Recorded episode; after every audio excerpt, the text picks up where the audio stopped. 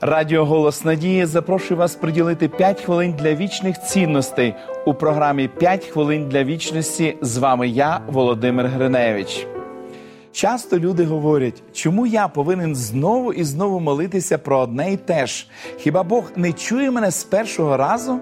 Якщо я не помолюся достатню кількість разів, чи означає це, що не отримую відповіді? А скільки разів буде достатньо?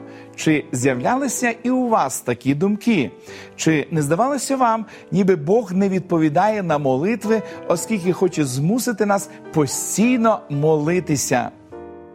Як же можна будувати дружні стосунки з Богом, маючи таке уявлення про нього? Дозвольте мені сказати вам прямо зараз, що Бог не має потреби використовувати подібні методи для розвитку стосунків з нами.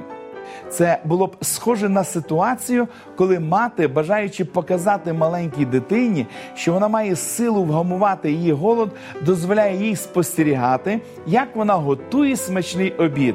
І хоча дитина плаче, просячи їжі, мати не дає їй їсти, оскільки їй подобається слухати, як дитина постійно просить у неї їжі.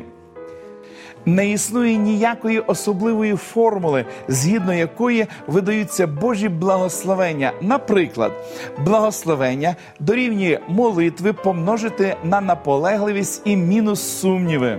Свого часу апостол Павло сказав.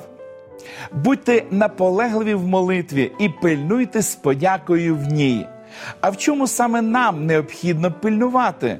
У розумінні, кому ми молимось молитва набуде зовсім іншого змісту у нашому житті, якщо ми сконцентруємо увагу на особистості Бога, а не на його скарбниці. Ісус Христос у своєму зверненні до учнів сказав. Треба молитися завжди і не занепадати духом. Христос просто нагадує нам про необхідність зосередитися на нашому чудовому небесному Отцеві, бо Він ніколи не підведе нас. У притчі про наполегливу вдовицю і несправедливу суддю Ісус говорив не про те, що ми повинні просити Бога з дня на день, щоб Він вирішив благословити нас. Він навчав зворотнього. Бог не такий. Молитва не Бога наближає до нас, а нас до нього. Добрий Бог бажає, щоб ми заспокоїлися, чекаючи відповіді на молитви. Він запевняє, що чує нас і може зробити значно більше над усе, чого ми просимо або думаємо. Так, він має бажання і можливість зробити для нас більше, ніж від нього ми очікуємо. Немає нам потреби падати духом. Бог дасть нам своє благословення, але відповідно до його часу і його способом. Помолимось.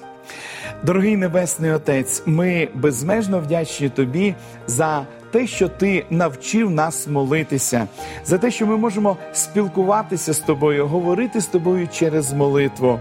Допоможи, Господи, нам завжди покладатися на тебе і довіряти тобі, і пам'ятати, що ти готовий завжди відгукнутися на наше звернення. А нам даруй, Господи, терпіння і мудрості дочекатись Твоєї відповіді. Молимось в ім'я Ісуса Христа. Амінь. Пам'ятайте слова Ісуса Христа. Треба молитись завжди і не занепадати духом. Ми пропонуємо вам цікавий курс уроків для індивідуального вивчення святого письма Нове життя. Ви можете отримати їх, зателефонувавши нам за номером телефону 0800 30 20 20 або написавши на електронну адресу biblesobachka.hope.ua. Нехай благословить вас Бог. До побачення!